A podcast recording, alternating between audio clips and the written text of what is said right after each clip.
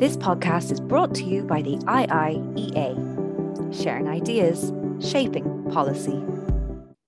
Good afternoon, everybody. I'm really delighted to welcome you to this, our third installment of three in a series we've been delighted to run at the IIEA with the European Parliament Liaison Office in Dublin. I'll be able to introduce our expert panel today, who are going to discuss the future of work and the effects of digitalization on the lives of citizens across the EU and indeed beyond. And we'll be, we'll be focus, focusing specifically in part on the role of the European Parliament in this regard.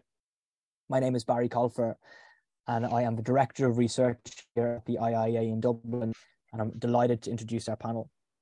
So joining me in discussion today, we have Deirdre Clune, Member of the European Parliament for Ireland South, and Jorge Cabrita, Research Manager in the Working Life Unit at Eurofound, the, European Foundation for the Improvement of Living and Working Conditions in Europe. Eurofound are a neighbour here in Dublin, one of the very first EU agencies that was established shortly after Irish accession, and we're delighted to have this opportunity to renew and indeed strengthen our relations with Eurofound. On the subject of today's discussion, it's difficult really to think of a topic of more centrality to people's lives, perhaps beyond their health and their family, than the world of work. I always think typically when we speak of someone, aside from when they lived and where they were from, the first data point we often think about is how they occupied themselves, what they worked at, and what they did. What's more, many workers, as we know, we tend to spend more time with work colleagues than with family or friends, uh, which obviously works out very well for uh, for most people. Um, certainly for myself, with my dear colleagues. Mm-hmm. Yet the world of work is evolving, and not for the first time with the technological revolutions driven by forces including digitalization, microprocessing, artificial intelligence, and other forms of technological advancements that have radically transformed tasks, jobs, and indeed entire professions. And not to mention public employment service offerings and the ways that skills are obtained, retained, and updated. And of course, as we're going to hear today from our speakers, the legacy of COVID still lingers. And indeed, questions about what makes a good quality job now, I think, are more, uh, more and more discussed following the, the disruption of the pandemic. Finally, given that this is the European Year of Skills, it just feels a very appropriate point at which to conclude this round of collaboration with the EPLO in Dublin on the subject of the future of work and the effects of digitalization. Our panelists will each speak for seven to 10 minutes. I'll then give our speakers a chance to discuss anything that has been said between them before opening the floor for questions and answers with you, our audience, and I will moderate the questions for our speakers. You'll be able to join the discussion as ever using the Q&A function on Zoom, and please send any questions in throughout the session, and we'll come to as many of them as we can. A reminder that today's presentation and questions and answers are both on the record, and you can join the discussion on Twitter using the handle at IIEA. We're also live streaming this afternoon's discussion, so a very warm welcome to all of you joining in via YouTube. I'll now formally introduce our speakers before first handing over to Deirdre and then to Jorge. Deirdre Clune is a member of the European Parliament for Ireland South, having been elected in 2014 and re-elected in 2019. She's a member of the Fine Gael party, which sits with the European People's Party group in the EP, the largest group in Parliament. Her role as an MEP, in her role as an MEP, Deirdre is a full member of the Parliament's Committee on Internal Market and Consumer Protection, or IMCO Committee, and is a substitute member of the Environment, Public Health and Food Safety, or ENVI Committee. Previous to her work in the European Parliament, Deirdre was an engineer and a local authority representative in Cork City and at the national level in both houses of the Oireachtas, the Irish Parliament. For our second speaker, we're delighted to welcome Jorge Cabrita. Jorge is research manager in the Working Life Unit of Eurofound, the European Foundation for the Improvement of Working and Living Conditions, which, as I say, is based here in Dublin. In this role, Jorge is responsible for formulating, coordinating, and managing European wide studies, surveys, publications in the, in the thematic areas of working conditions and industrial relations. Jorge joined Eurofound as a research officer in 2009 and has been a research manager since 2016. Prior to joining Eurofound, Jorge worked in various economic and social research institutes in Portugal. Colleagues, thank you very much for being with us, and I hand the floor first to Deirdre. Me. Okay. All right. Uh, thank you, Barry. Thank you very much. Uh, good afternoon, everybody. Um, the future of work. I'm what it means, the digitalization, I suppose, is a very broad subject, but no doubt, absolutely, we've seen, we've got some insight in the last years with COVID on the value of digitalization, uh, not just in the workforce, but I suppose in could be said to bring bring us together and what it allowed for people to in their own homes to contribute and to share and to, to be involved in their communities in their workforce as well. And suddenly i even found here in the european parliament um, i'm in brussels as we speak and uh, we were overnight able to vote in our homes. Just print off your vote ballot paper sign it and that was it whereas previously and still now we have to be uh, in presence. But but i think um, it's shown uh, it's it's shown up in other things it's shown it's really um, if you've like, leap leaped taken leap forward in digitalization and workplace it's also uh, exposed probably uh, a level of skills uh, that, that we don't have and that we could have uh, and that we should have so um, that's the question And we've seen. I mean, the place of work and how we work, where we work, there's been a lot of discussion around it. I've seen, I just, I'm finishing a file, dealing at the file at the moment myself on artificial intelligence and what it means, digitalization. We're seeing absolutely changes in the kind of work and what, what, what it will mean for the workplace. It's been described as, as, um, another major revolution, like into the industrial revolution. I don't know.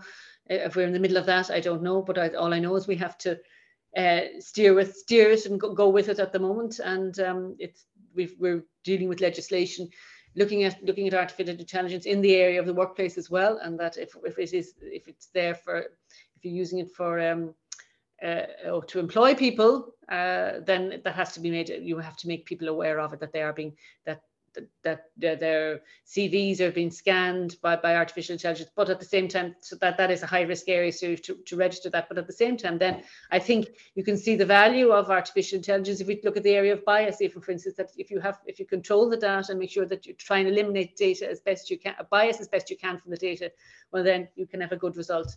But anyway, but I think we're here to talk about um, what, what, what it'll mean. I think it'll mean um, it, it there there are certainly tech digitalization, new technologies, they are generating absolutely uh, new forms of employment, uh, a new concept of work, and it's a challenge to us and to our labour markets. And uh, even when you look at the limits, the rules on um, of labour law, social protection, when it comes to uh, when it comes to what we call platform workers, those working in the gig economy, uh, what does it mean for them? Uh, that those we need to have questions for that, answers for that, and recognise um, that uh, workers have an important have still have an important role in our society and, and, that needs needs to be protected. And then uh, the benefits of it i would think are absolutely more flexible work more imaginative more adaptable forms of employment. I even see uh, myself now you know i can't make a meeting i can't be physically present but i can actually contribute remotely. I think that's been of enormous benefit. We've seen for more and more uh, in the workplace people are uh, not not necessarily going in for the five days a week, but going in for three. And I think, you know, that, that kind of flexibility has been of enormous benefit to people. It's a challenge for employers to make sure that uh, they get that, that right balance. But I've so often I hear now from individuals that if, if they're going for a job, particularly my own family as well, if it doesn't allow for flexible work or, or doesn't allow for time to work from home, they're not interested in the job. So I think employers will be changing as well with their employees or with the potential potential employees and how they they see. So um, they're, they're and obviously digitalization is creating new more new types of work, new jobs, and education and training, uh, and um, we need to make sure that uh, we have the skills for that. It will require uh, two types of skilling, to say upskilling, which is the existing staff have to gain new skills, and that's um, we see that a lot in the, in the workforce uh, employers are doing that, but also reskilling. Uh, and that's where individual employees have been left behind because they don't have the necessary skills.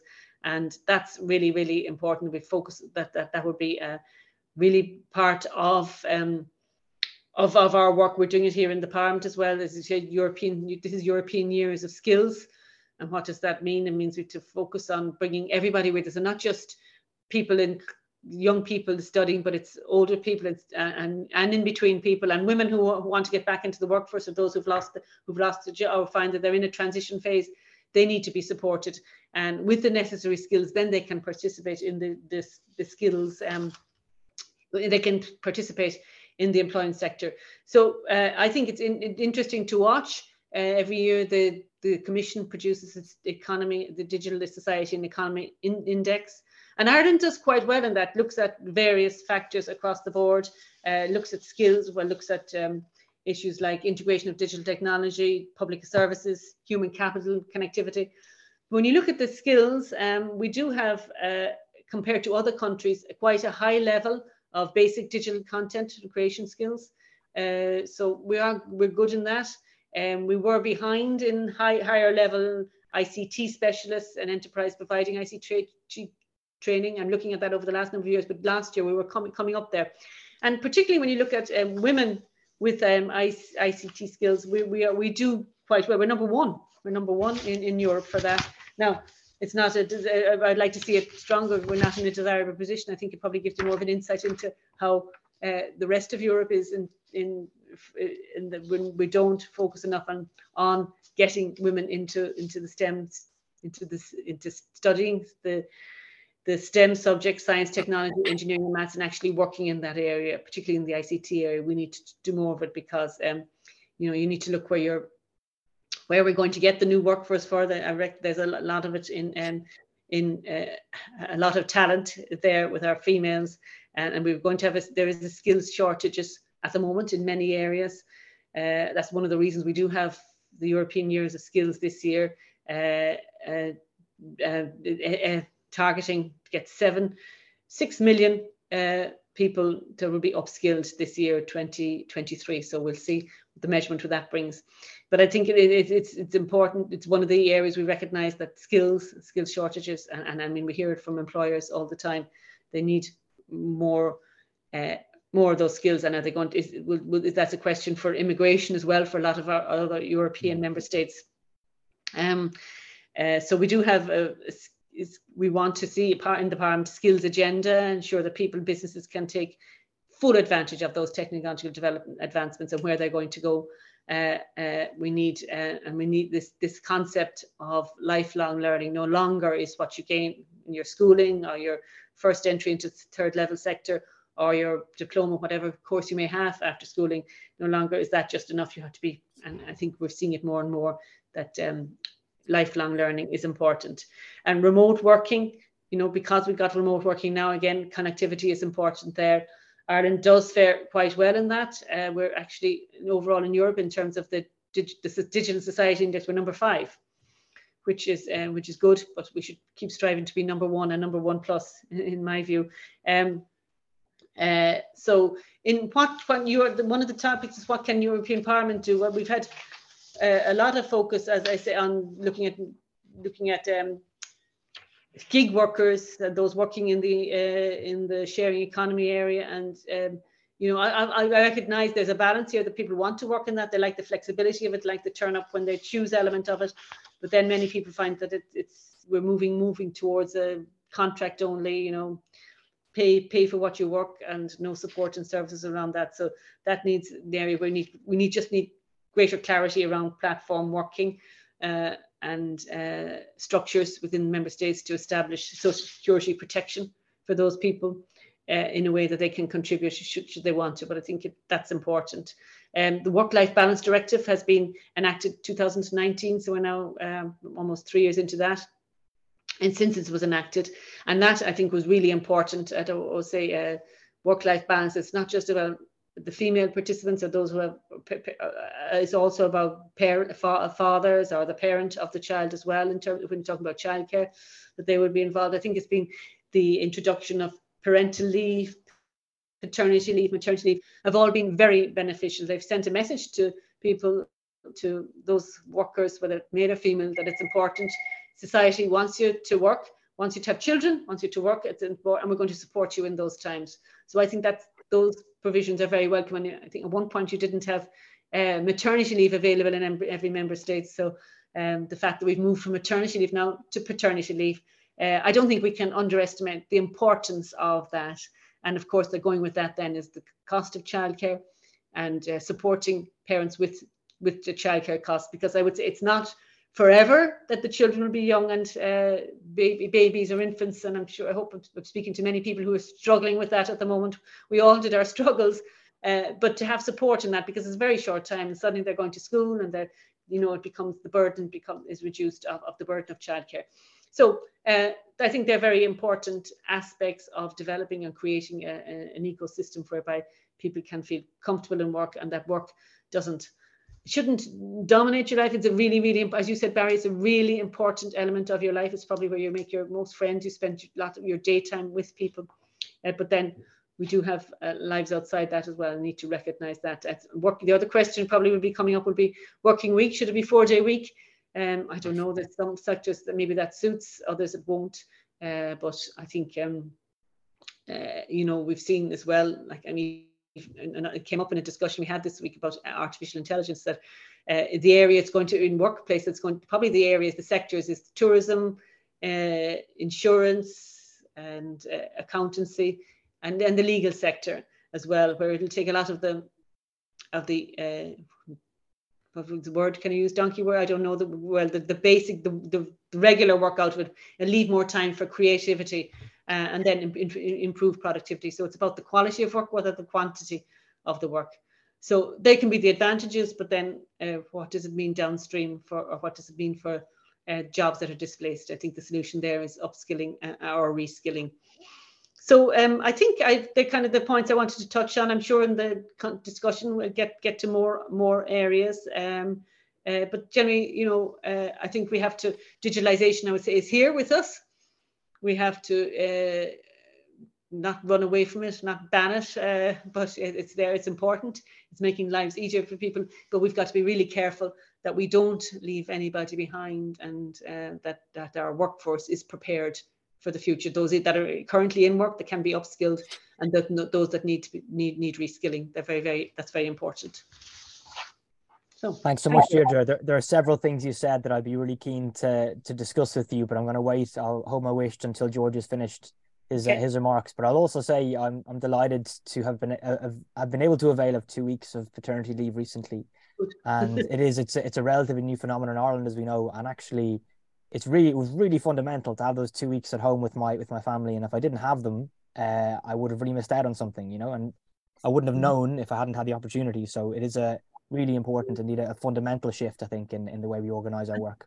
And I would say that that makes you more content in your work because you have that balance. You know, you, you don't much. feel you don't feel cheated from the time at home that you should have had with the baby, but you feel that you you know you can approach work with a more positive exactly. mental attitude. I hope. Speaking for for parents everywhere, I hope. Uh, Jorge, over to you, please. Thank you so much. Uh, uh, hello, everyone. Good afternoon. Uh, again, uh, big thanks to the the organizers of uh, of this event for for having us. Uh, uh, my colleague Barbara Gerstenberger was supposed to be here today, but unfortunately she's not able. So her apologies, and I'll try to do my best to fill in her her participation.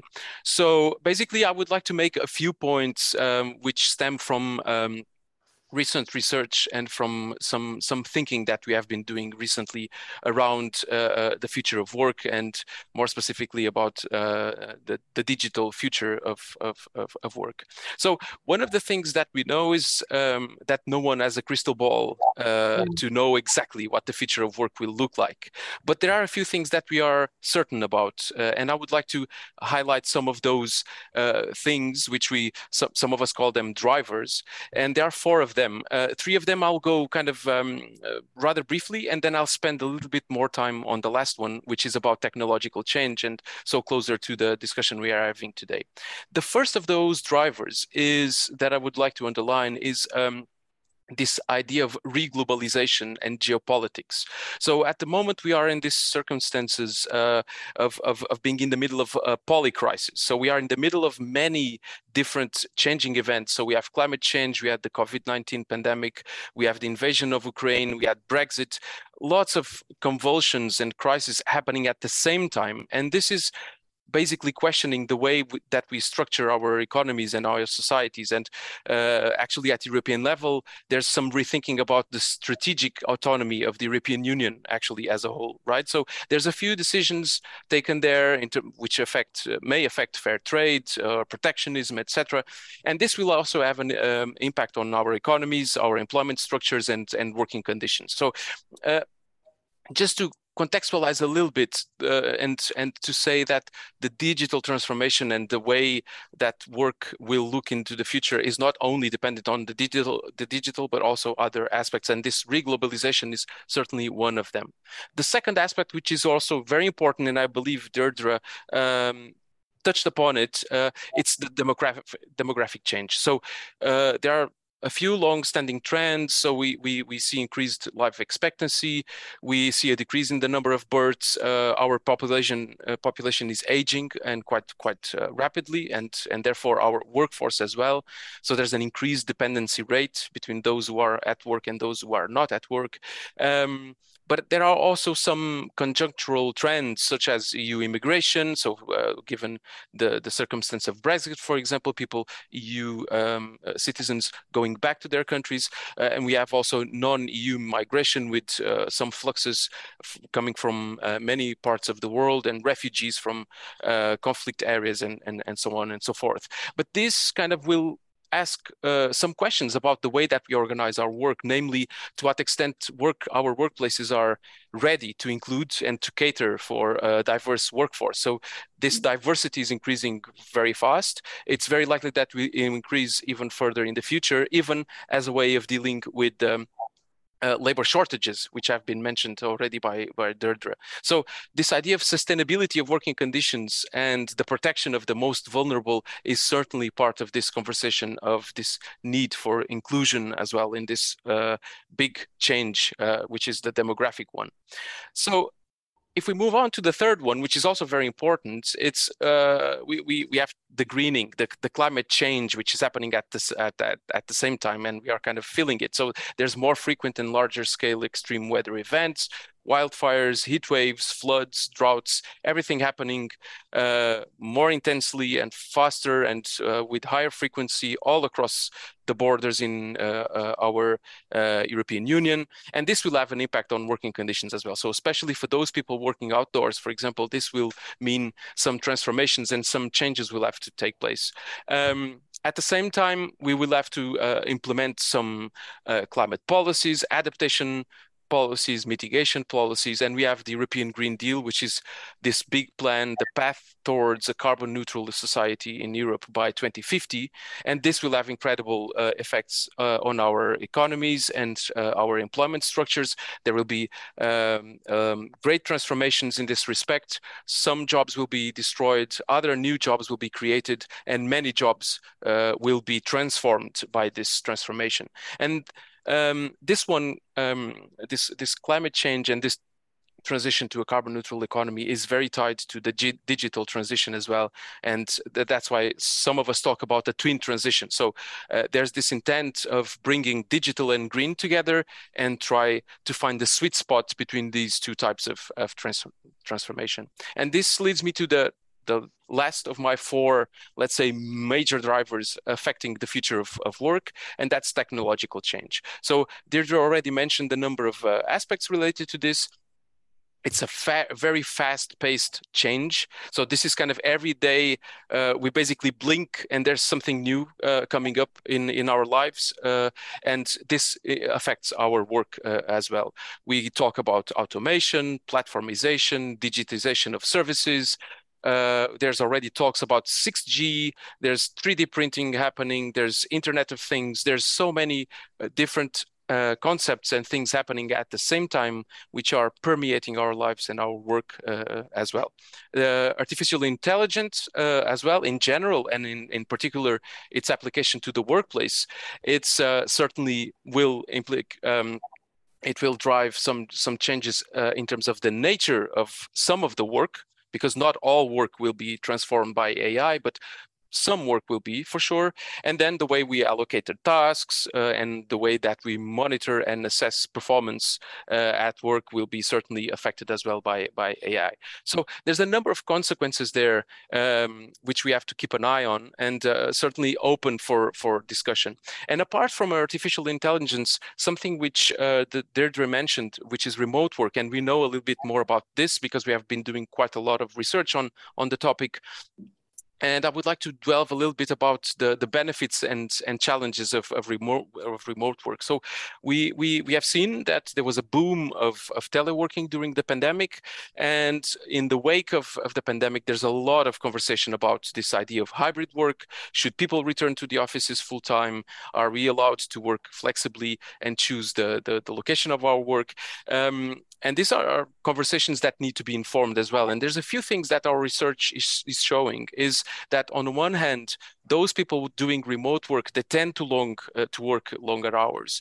Mm. they tend to report a greater work intensity. So when they are left to their own devices um, there's some sort of um, uh, negative impacts, let's say, uh, stemming from from this. Then, in terms of work-life balance, some people say it's beneficial, but others find it a challenge. So sometimes it's not very easy for them, even working remotely, to uh, uh reconcile their their uh, private and family lives with with their work. Then the aspects of creativity and innovation, which are also very important for for for the the workplaces, it's an expected benefit. But some people are arguing that actually remote work is kind of curtailed curtailing this potential to uh, creativity and innovation that sometimes uh, uh, arises from uh, direct interaction at the, at the at the office, for example. Then there's obviously the discussion about commuting, transport systems, etc. So the time and cost savings that come with less commute on the one hand, but at the same time, we this raises questions about the way that we are organizing our cities and the way we organize our transports and uh, the services that uh, uh, are part of our, our of our lives and our families. So childcare is just one of those examples, and we have to uh, integrate those things in, in in our equation. And then finally, this there's this sense of potential inequalities between those people that can telework, because not all jobs are teleworkable, and those people in jobs which are non-teleworkable. So things like uh, career progression, for example, the fact they don't they don't interact so much with their managers or uh, supervisors there might be some um, uh, differences there and uh, we have to think about also this kind of inequalities that may arise from the promotion of this kind of work but in the end and uh, i don't want to spend much more time and uh, uh, just to send a final message from from our side is um, it's about job quality. Okay, so it's about the quality of the jobs that we have at the moment, that we will create in the future in the transitions I mentioned, uh, and to ensure that we make jobs more attractive. So some of the jobs. Um, some sectors, such as, for example, uh, the the the healthcare sector or the long-term care sectors, they are suffering from very severe labor shortages. And we are studying those sectors at the moment. And the jobs in those sectors, unfortunately, have a, a re- relatively low job quality in comparison with average or with other groups of workers. So, one of the ways of improving the attractiveness of these jobs is actually by improving the job quality of, of, of these jobs. And then, of course, there's the role uh, of these uh, of, of job quality in supporting the transitions. So this is linked to works to workers' health and well-being. So by having better job quality, we have better health and well-being reported by uh, workers, and also more engagement. Uh, better job quality implies more engagement with all the consequences that brings both for the, the workers but also for their employers and their organizations. And there's a type of organization the so-called learning organizations which are more likely to promote these links. And uh, that's a, a, kind of discussion that we can have as well which is how do we organize our companies our organizations and what kind of uh, things are more important to drive us uh, into uh, the future. And then just to conclude so in order to achieve our desired future with uh, an engaged uh, and adaptable, a skilled and resilient workforce in the jobs where workers are needed the most, we need high quality jobs.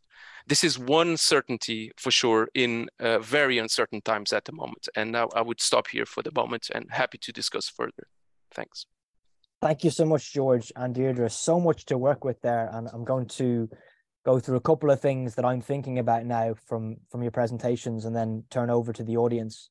Um, just a, a really general one for you, Jorge, to begin with. I have my own idea of, of what a good quality job is. It's probably mm. different to what to what you and what Deirdre and anyone else would think. Um, can you just describe like what, what sort of language do you use when describing uh, a, a job being of good quality or not, and kind of what are the objective ways of measuring that? Absolutely, uh, uh, with great pleasure, actually, because that's that's uh, something that we have been working on for for many many years. So um, uh, we know that some aspects of of our jobs, of our working mm-hmm. conditions, are intimately related to our health and well-being. We mm-hmm. know that uh, if we think in simple terms, we have two types of of things at work. You have job demands and you have job resources if you have job demands, job demands are things that require effort from you. Okay, the amount of work that you have to mm. do, the effort that you have to put in, either physical or emotional, those are things that are required from you. The, the schedule that you have, if you have to work nights or weekends or shifts, mm. all of these may have different impacts on your health and well being. Okay, so the more job demands that you have, the more likely is that your work will impact negatively on your health and well being.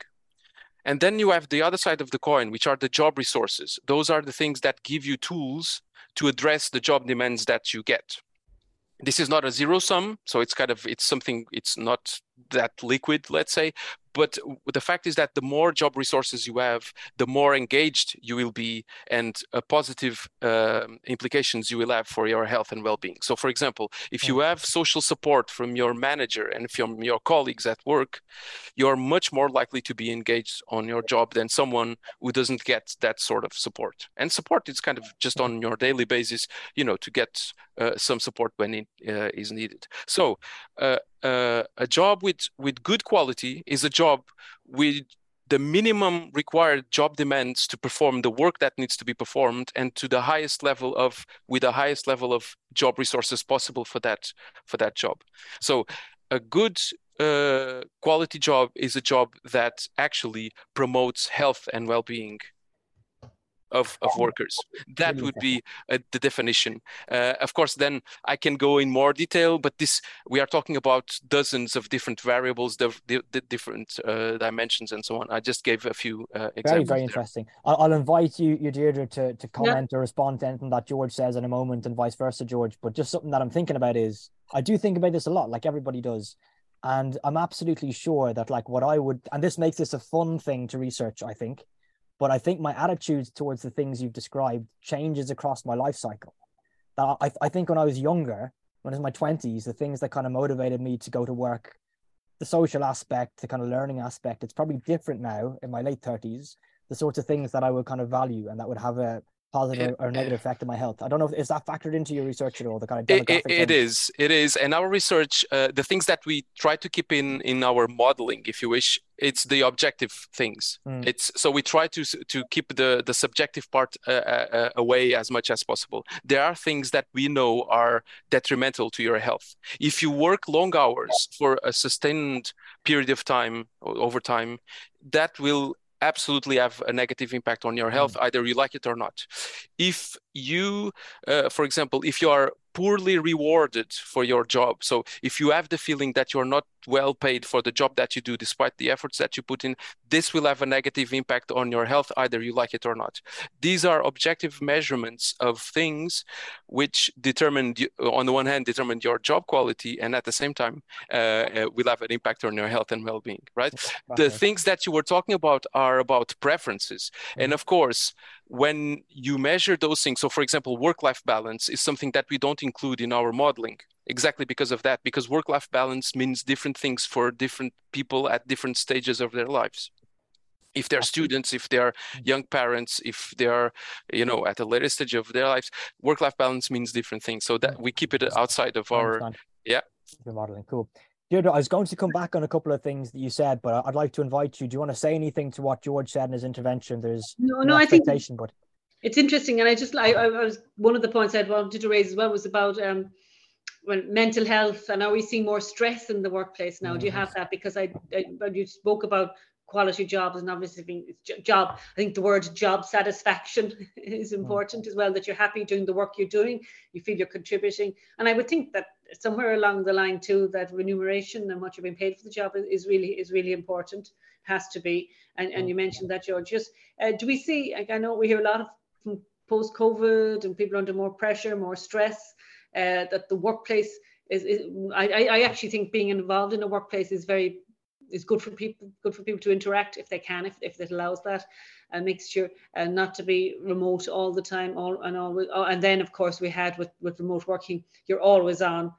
And should you be getting an email after 6 p.m at night? I don't, don't i mean i think and i think i i think too we're in an era of um high high employment uh, a lot of a lot of employers are looking for people to work for them so they, you can see already the workplace is mm. responding to this. They're um, seeing consulting with the workers what do they want what they're recognizing that you know that money isn't everything and that job mm. satisfaction quality work recognition is important understanding and saying look you know you don't have to you, you you've, you've got a, a personal appointment that's fine go and do it and look after yourself uh, recognizing long term that as you say a healthy somebody who's healthy and happy in their workplace is far better for long mm-hmm. term mm. and I, I, think like you can see employers are responding to that and there's lots of um, there's lots of information around that now. So I think I think on the whole, the workplace should be safer now and should be a, a better better all round for, for for individuals.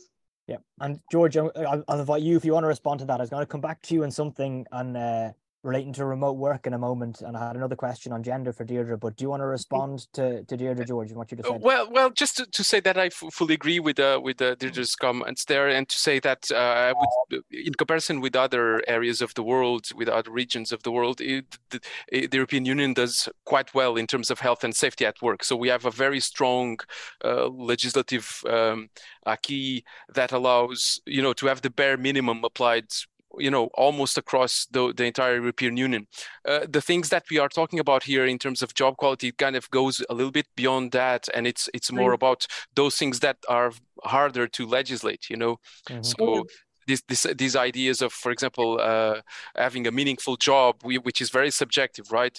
But people, if if if what they do has kind of a strong meaning for them, and they they, they that would be kind of um, they put a bit more efforts and they are more engaged they are happier and so on and so forth so yeah. job satisfaction is higher if you are doing a job which you you know uh, you have absolutely no relationship to you don't care it's just there to make a little bit of money to pay your bills at the end of the month. That's not kind of a sustainable situation i would argue right? So and these things are very hard. How can you legislate uh, the meaningfulness yeah. of work? You cannot right? You this cannot, is no but i'm saying it's, uh, it's it's coming it'll come organically you know from from workers demanding it and from workers leave and they, if they're not happy they leave the job and the yeah. employer won't yeah. will be getting will get Absolutely. the message and i recognize it's not all about health and safety that's that's a given but um it's about it's about satisfaction. But being recognized being appreciated and having structures and predictable structures that you know you can be or exactly you're not, you're not yeah. overburdened and you, and very important as well is that we we allow and we promote the conversation between workers and employers as yes. well because it's unfortunately it's still not the case everywhere. There are still many workers who don't have access to any structures or trade unions or representatives at the workplace.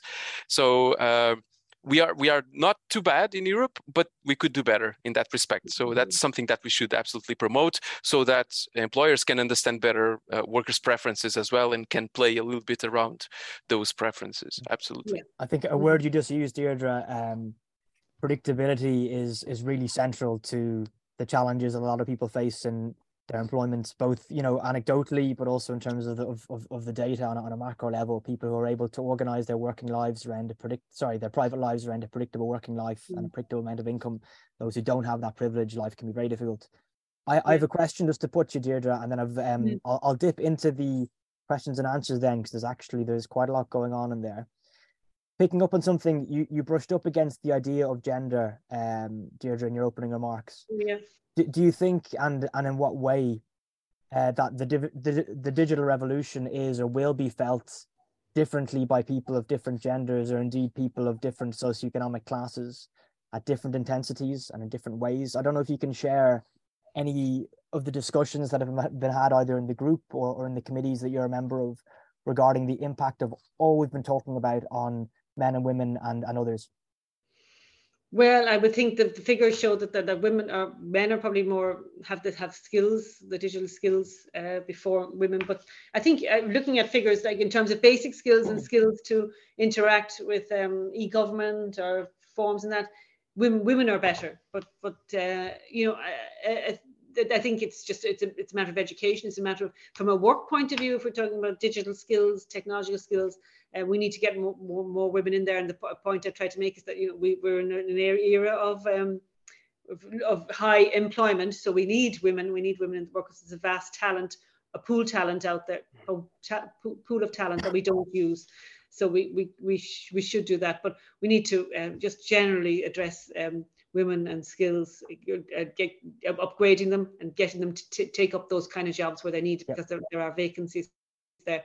But you know, like anything, it's like any area. Unless you have, um, you need a balance. You know, mm-hmm. whether not just not just in gender, but in um, uh, diver- diversity in all areas, particularly in in, in uh, with those with disabilities and immigrants and uh, those those that are here for short term. So we need that that kind of a balance now. But, and I think it, it's important if you're going to be a, an attractive, if we want to attract people to work here, we got to have uh, we've got to show that we're that in Ireland we're that, that we're we're diversified and it's open to everybody and that's it's not just a one one type fits all. It's not. Uh, so diversity in any areas is always important.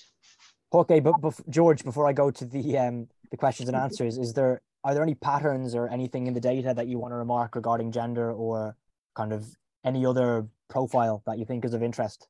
Yes, I, I, think one of the things that we, we should remind ourselves, uh, apart from, of course, the, the, the, the, issues that were already mentioned, this, this uh, uh, uh, gender segregation that we can see in sectors and occupations and so on, um, there's something which is kind of, uh, in my opinion, a bit more profound and that we have to, to address if we want to change things uh, in, in a good way. And that's the division of labor in terms of paid work and unpaid work.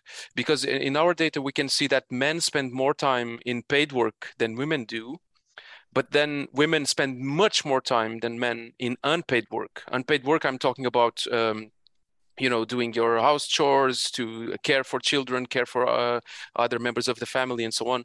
And when you put all those figures together women end up working many more hours per week than men do on average, on average, the, the uh, average European uh, working woman works uh, eight, the equivalent of eight weeks full time more than men do.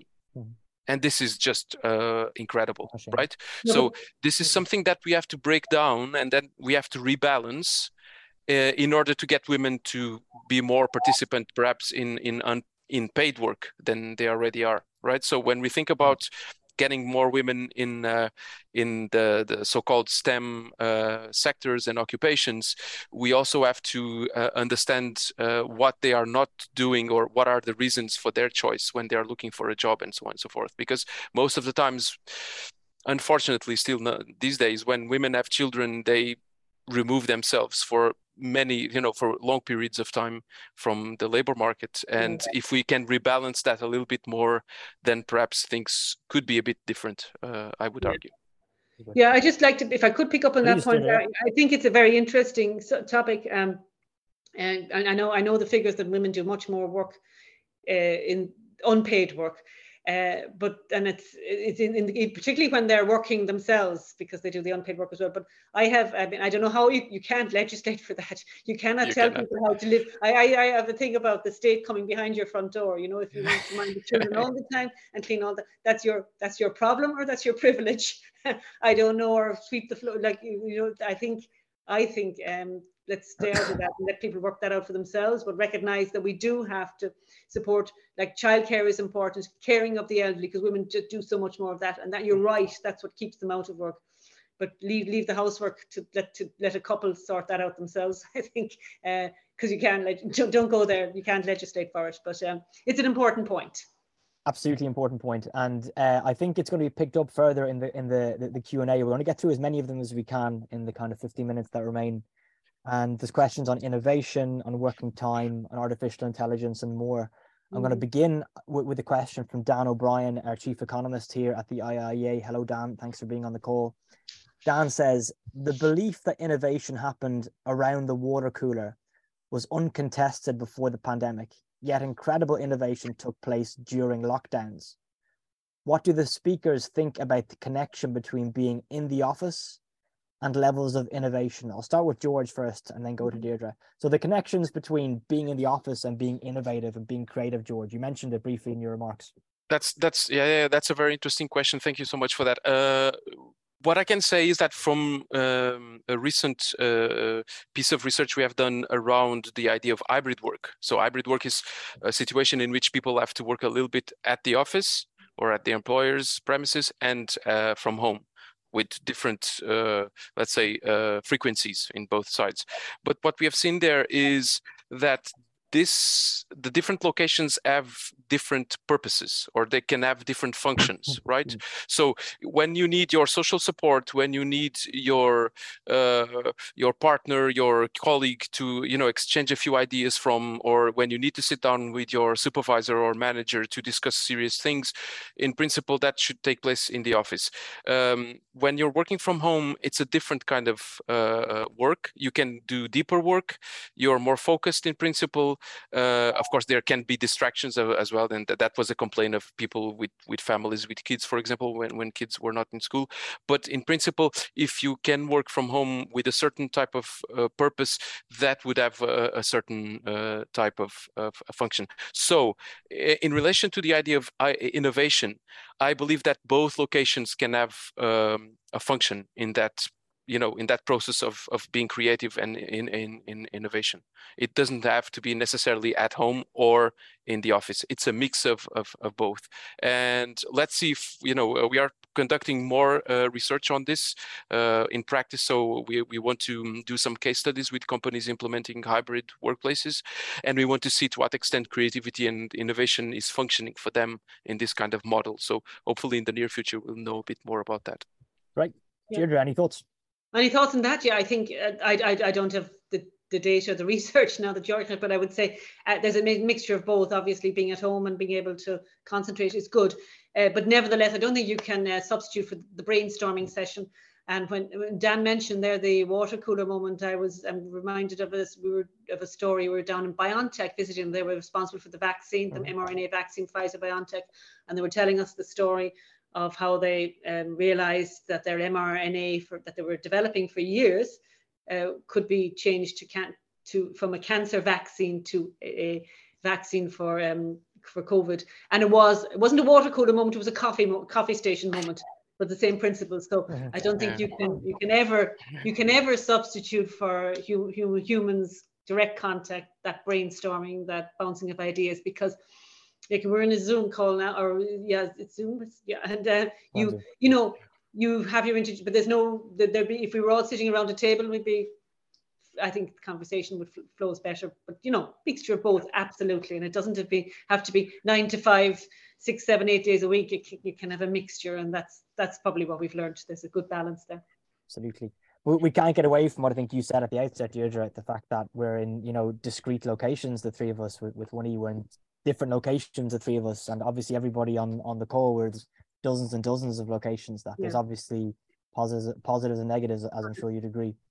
Yeah, absolutely. Going, going to, to, to, shift gear, I think this is really interesting. There's a question from Stephanie Ryan. Uh, thank you for being on the call, Stephanie. I have to say, I don't fully agree with the premise of the question, but I'll put it to you. Do you not think that no commuting times means that we can work a bit longer three hours a day commuting saved when working from home. Most people don't mind working a bit longer. I think I kind of muddled that a little bit. I'll, I'll try it again. Mm.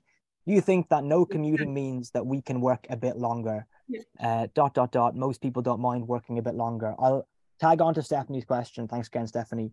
The question from Dylan Marshall, one of our researchers at the institute, and Dylan noted that last month in May, Commissioner Schmit, the commission, uh, uh the, the European Commissioner for Jobs, called for an EU-wide four-day work week. Do you hmm. think that this is a desirable or possible? So there are the two questions. One from Stephanie about not commuting and maybe being able to actually work a bit more, and one from Dylan about whether we can move towards working less to a four day week, or maybe a restructured week, the same hours across 4 mm days. Anything either in the data, Jorge, you could speak about, or in the politics, Deirdre, from your discussions in Parliament. Maybe starting with you first, Deirdre. Okay, um, um, well, on the commute, um, yeah, absolutely. If you're not sitting in a car, sitting on a train, or if you haven't that all that time wasted commuting and you can put it to work yeah. But i, I would think then you know that's that isn't a matter that is a matter for the individual that's doing the work or for the employer isn't it to, to build to build that into the arrangement? But yeah i mean as in, like that it's um it's important to to, to sometimes to, you have to travel to be face to face but if you can spend the time working. I mean, I think it, it's it's it's it's, it's courses for courses. There's some jobs, of course, which recognise in all this discussion that you can like that you cannot at all but be in presence and like I think particularly of the healthcare sector, hospitality, those we mm. those face-to-face professionals. So I think they don't have any they don't have any choice in it, and they still have the, the commuting time as well. Mm-hmm. Um, on on Commissioner Schmit's proposal for a four-day week, working week, four-day. I mean, we've seen a little bit of that in some companies already starting to move towards it. And I, I mean, I, I think yes, as, as becomes like jobs change, uh, if it's possible, yes. But there's again some jobs you won't be able to do. You'll have to hospitality, healthcare, the two that I mentioned, um, food sector, uh, retail will have to be six yeah. or seven days a week. Um, but if I mean, I would think that, there's lots of companies I know now have a shorter working week or even half day Friday if you work extra during the week. If you is it is it is it about the 40 hours? Is it about the the quantity of the hours or the quality of the hours? I think you again like that. Um, I would think it's a it's a matter for for individual for companies and for the the contract and, and, and employees and the the job that they're taking. Jorge. Yeah, from from my side, in in relation to the reduction of commuting times, I mean that's obviously uh, an individual decision to do whatever they want with the, with their time. We looked at the the um, however at the effects in terms of emissions, so CO2 emissions, yeah. to what extent mm. this would kind of uh, reduce the emissions, and the the it's inconclusive because basically if you stay at home you have to use energy anyway. Uh, very likely you're kind of if you're by yourself in your household you are perhaps uh, not as efficient as being in an office in terms of you know when when it comes to heating or um, uh, use of, of, of, energy. So it's it's it's a bit in in principle we should see some reductions there but in terms of emissions obviously but um, yeah we don't see we don't the, yeah there's no conclusion there's no clear conclusion about uh, uh, about this. In terms of of the time usage uh, i mean depends on the individual of course if if they decide to make use of that time to work more that's their prerogative but i would say that there are other things also interesting in life to to do and they can develop themselves personally you know in other areas as well. So it's it's a it's a matter of making a clever use of, of that time. In relation to the four day work week this is something which is being trialed at the moment. So there was a big trial in the uk and some of the some of the results came out. Um, it's being trialed in other regions of the world, uh, in other continents as well. And uh, again, so far, what I have seen in terms of research or the reports that come out of these trials, uh, it's a bit biased because the, the there's a kind of uh, uh, some sort of process of self self selection of the companies involved. They tend to be small with younger people and so on. So it's kind of there's a predisposition, let's say, for this to be successful in a way. Um, whatever whatever happens is that uh, we need to to to to check and to see if this is applicable to uh, because i suspect this is not applicable in many sectors in many cir- circumstances. So it might be applicable in some in some areas of our mm-hmm. economies but not certainly not to to everyone. We are going to carry out um, in principle um, a pilot project uh, looking at this. So we will look specifically at some case studies as well some company uh, situations to see how far this you know worked well and what are the challenges and benefits of such a model. From a research point of view what is concerning for me is uh, the type of model that is uh, applicable. Because as deirdre mentioned uh, it's a, the matter of quality and quality type of mm. discussion right? Because if you are uh, given 32 hours and you are requested to do the same things that you were doing before in 40 yeah. that might be an impossibility. So this means that your work intensity increase. And as i mentioned before work intensity is one of those things that have a negative impact on your health so in terms of sustainability that doesn't work. If if you're asked to do the same things in a in a smaller amount of time so the pressure is on that doesn't work. Uh, if it's a reduction of of uh, hours accompanied by a reduction of the amount of things that you have to do then that can that can work. Yeah. That sounds good actually. Um there's real interest in in this discussion. There's a, a very um, significant number of questions, which is indicative, I think, of both the importance of this topic, but also of the, the great presentations from the speakers. So maybe we should do this again in, in, in a little while. Mm. I'm going to try and get to as many of these as I can. I'm going to start with, I'm going to put two questions together, uh, if I can find them here. One is from Joshua, and then the other one is from Seamus. So Joshua Elul, nice to have you here, Joshua. How do we ensure that the advancement of AI and the consequential increase in productivity benefits all does not further increase this, the expanding wealth gap. It seems to me that we could easily end up with widespread unemployment. That's from Joshua. You can, by, by all means, you can, you can acknowledge and sidestep any of these questions if you wish in the last couple of minutes. But if you have something to say about the kind of benefits of AI and how they're distributed, please do. And then another question from Seamus Allen, who is our um, digital researcher here at the Institute the question he uh, put in regarding um, workplace surveillance. Can you comment on the use of surveillance technologies? Again, please sidestep this if you have nothing to say, but surveillance technologies in the workplace and how this should be regulated. Mm-hmm. Two kind of technical questions. I'll start with you, Deirdre, given your experience in AI. Yeah. Well, experience.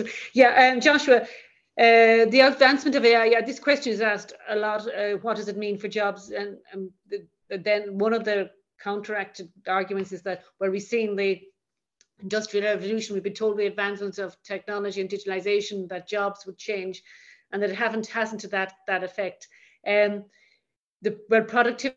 Yeah, your productivity is, is going to improve. Um, I don't know about about your point about the income income gap widening, but I do think that the point I made, that skills are going to be very important, and upskilling and reskilling is very important because if you can't just I mean, we can't have people just or just throwing our hands in the air and saying, "Oh, those jobs are gone. That's it. Let's um, let's just support those people in social welfare." Whatever. We have to really work with them because they're needed. Their productivity, their input will be needed. So I, I can't. I, I can't. And no, I don't think anybody can answer definitively where where AI is going to take us, other, other than um, it's it's going to be here to stay, and we need to, to mm. manage it. As regards workplace surveillance, yeah, we've had the discussion, James, in our in our negotiations on this on this um, file. Uh, we do have major companies coming to say to you, say, for instance, large warehouses that they need surveillance to make sure that the employers are okay and that they're not, um, you know, that they don't fall hit their head, whatever. Uh, I, I, don't know, but I do think it has to be done that if you're employing somebody, or if, if you say, look, you're going into an area that does have this surveillance. I think we need that's that's where the legislation is looking at now that you would inform people and tell them, look, this is it, this is what we have here. It's there for there for your protection as much as it is uh, for, for, for, others that of, of for, your, for your co-workers. So in, in transparency and informing people is, is the way forward there. Jorge, any views? Well, in relation to the last point on surveillance, I have little to say. Uh, I know that mm-hmm. some some of my colleagues are are uh, actually looking into this, and we will have a couple of projects uh, in the next four year program period. So it's between 25 and 28, 2025 and 2028. So this is something that we will certainly have a look at in term, from a research point of view. There was some work on on the ethics uh, of of you know digitalization and this uh, processes of monitoring and surveillance and so on. Uh, and there's a report about that. If you're interested, um, I can mm-hmm. certainly circulate that, and people can have a look at some of the legislation already available in some of the member states around these things. Um, and then I will have a go at the the wealth distribution associated with AI um, to say that perhaps the way of looking at this is through the value of work, right? So there are many uh, occupations and jobs which will be required in the future and i'm thinking about health and care. Those jobs in principle great deal of those jobs cannot be substituted by ai um, there's always a, a human aspect uh, element to it. So it's a, a matter of um, how do we value our work? And uh, therefore how work is rewarded from a monetary point of view. And then I think the other way of looking at it is through the fiscal policy. So and put in perspective the type of income tax that we have versus the corporate tax. Because if there's income which is produced with no use of uh, uh, humans so uh, with no use of a workforce then perhaps that kind of income should be taxed in a different way because it's produced in a different way. So uh, basically i'm kind of hinting here that perhaps uh, everything that is produced with the with the use of you know human power to some extent should be taxed differently and valued differently than it perhaps is at the moment. Hmm, Phenomenal, Jorge. Thank you. We're going to say something, Deirdre.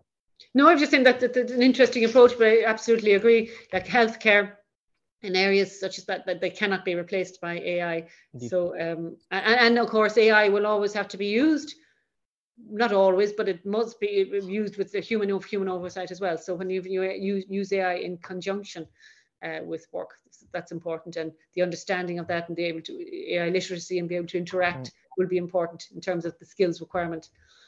Well, certainly. Thank you, Deirdre. I didn't even get to come back to you, Jorge, on, on the questions that myself and others had had about remote work. So perhaps that's that's a signal that we, we should do something again. And indeed, on artificial, sorry, on, on workplace surveillance, uh, it would be it would be great to kind of regroup um, in the future to, to discuss some of the really important and pressing issues that have been raised here. Because, as I said, there's been a huge amount of interest in what you've said. I apologise to Kevin Empey, who had a question on ESG, and Gail Fitzgerald, who who, who had a remark about unpaid labour. I'll, I'll pass on the details of both remarks to, to the speakers so that so they know what what you have people thinking about. But uh, it's been really really enjoyable. I just want to thank our two speakers, Deirdre Clune and Jorge Cabrita, for really stimulating this uh, stimulating discussion. I'll be thinking about for the rest of the day and the week. I think and also just just to acknowledge Patrick O'Riordan and, and colleagues at the European Parliament Liaison Office for this partnership and for for kind of coming up with this idea to organize the organize these webinars in conjunction this year and last year. They've been really enjoyable, and I think on each occasion there's been a really rich and, and important discussion. And as we lead up to the European Parliament elections, that I'm sure are on Deirdre's and, and other minds uh, over the next couple of months, th- these sorts of discussions only become more and more important. So, just want to thank our speakers, thank Patrick O'Riordan and colleagues at the European Parliament Liaison Office, Dylan Marshall from my team for organising this and, and other colleagues, and most importantly, those at home who, who, who listened and who contributed so um, so keenly to the discussion. So thanks everybody for your time and look forward to doing this again. Okay. Thank you. Thanks, Barry. Bye-bye. Bye-bye. Thank you. Thanks so much. This podcast is brought to you by the IIEA, sharing ideas, shaping policy.